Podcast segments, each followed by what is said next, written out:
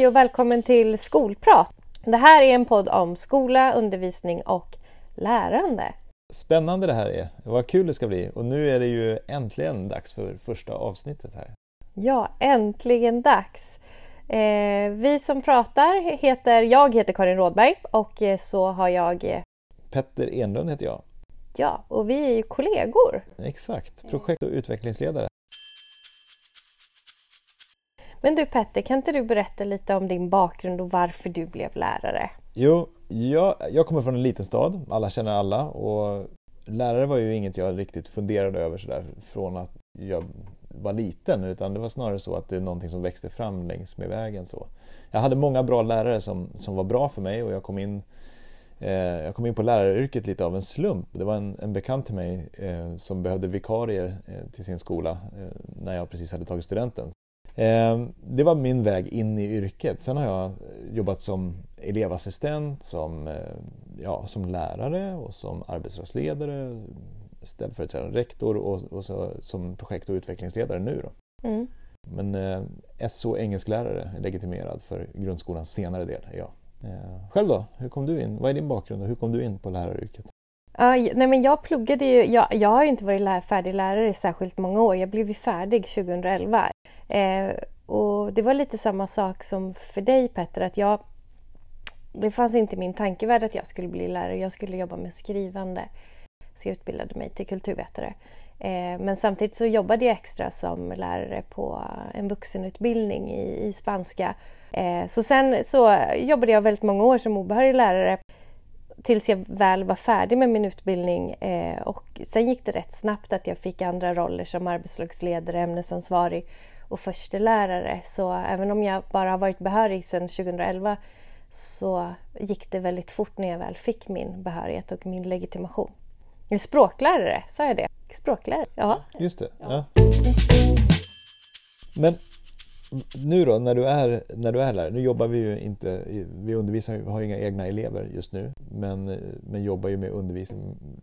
Varför är det här så himla intressant? Varför är utbildning och undervisning och lärande så spännande, tycker du? Ja, men dels så får man ju vara med och forma ungdomar. Eh, och alltså det, jag har ju varit lärare i sexan till nian så de kommer in som små korta varelser som inte har koll på varken tid eller plats eller papperna är knuggliga i ryggsäcken.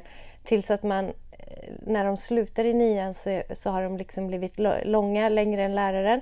Eh, och också mycket mer kloka. Och de kan så mycket mer, alltså rena kunskaper, men det handlar också om den här sociala utvecklingen som jag tycker är så extremt spännande att få följa.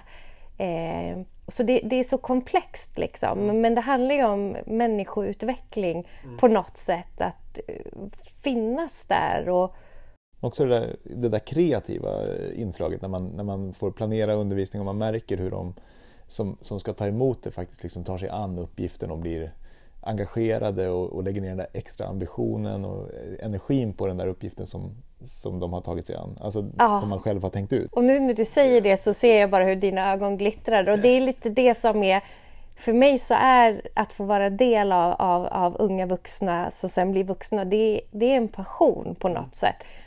Eh, kanske inte varje dag på jobbet, men om man summerar det och det, det, det, är en häftig plats att få vistas på. Man blir aldrig gammal. Man kanske blir rynkig och gråhårig men man blir aldrig gammal i sinnet när man jobbar med skola.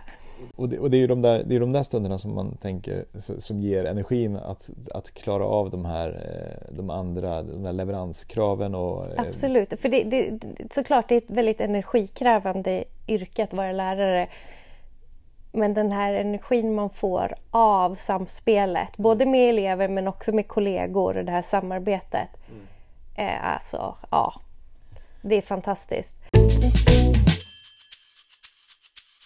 Men hur ser du på, nu jobbar inte du som lärare i ett klassrum längre på det sättet. Hur ser du, vad, vad gör du nu för tiden? Ja, men nu i den här rollen så handlar det jättemycket om att se goda exempel och, och ta till sig ny teori och försöka se till att de, de, den nya teorin blir till nya goda exempel. Kan du inte ge något konkret exempel på en arbetsuppgift som du har just nu? Jag jobbar just nu med långsiktig planering mm. och då handlar det om att vad är det som kan påverka eh, och, förbättra våra långsiktiga planeringar när vi planerar undervisning? Eh, och i det här med långsiktig planering då, då kan det handla om att kolla på eh, vad finns det för, för forskning kring strategier? Mm. hur kan man som lärare genom att vara medveten om olika typer av strategier förbättra undervisningsmetoderna som man använder sig av i sin, sin dagliga rutin så att Mm. säga. Eh, och, där också snappa upp och sprida goda exempel mellan skolorna. Eh, för, för, så, så det är ett, ett sådant exempel. Mm. Själv då, vad, jobbar, vad, vad gör du? I min roll som projekt och utvecklingsledare så gör jag jättemånga saker men en sak som jag verkligen älskar med mitt jobb det är ju att jag får träffa lärare och jobba med samtalsmetodik på olika sätt. Eh, vi pratar mycket om coachande förhållningssätt, eh, vilka frågor man ställer och vilka svar man då får, hur man kan strukturera upp sina samtal enligt olika metoder. Eh, så det är ju väldigt centralt i det jag gör. Och det tycker jag är väldigt intressant och, och roligt just få göra det. Men sen så är det ju väldigt många olika saker. Det är alltifrån att observera undervisning, träffa elever, prata med dem hur de upplever eh, saker, eh, rektorstöd, eh, bollplank eh, och sen så har vi ju projekt som vi driver tillsammans på vår avdelning också. Eh, bara podcasten är en av dem till exempel. Det här är ju, det här är ju ett projekt som vi har.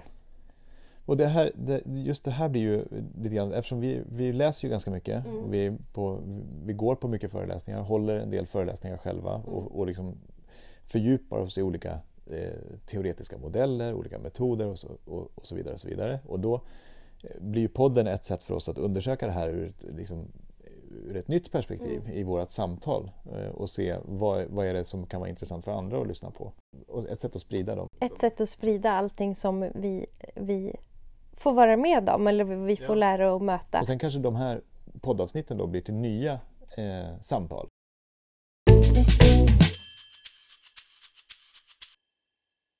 Så vi ser fram emot, välkom, vi ska hälsa alla välkomna till podden. Ja men välkomna till podden och Det kanske var allt för idag, eller? ja men det var det nog. Så hörs vi igen Om två veckor. Ja, snart. Snart. Ha det gött. Ha det bra. Hej. Hej då. Skolprat är en podd om skola, undervisning och lärande med oss Karin Rådberg. och Petter Enlund, projekt och utvecklingsledare här på Kunskapsskolan. Tack för att ni har lyssnat.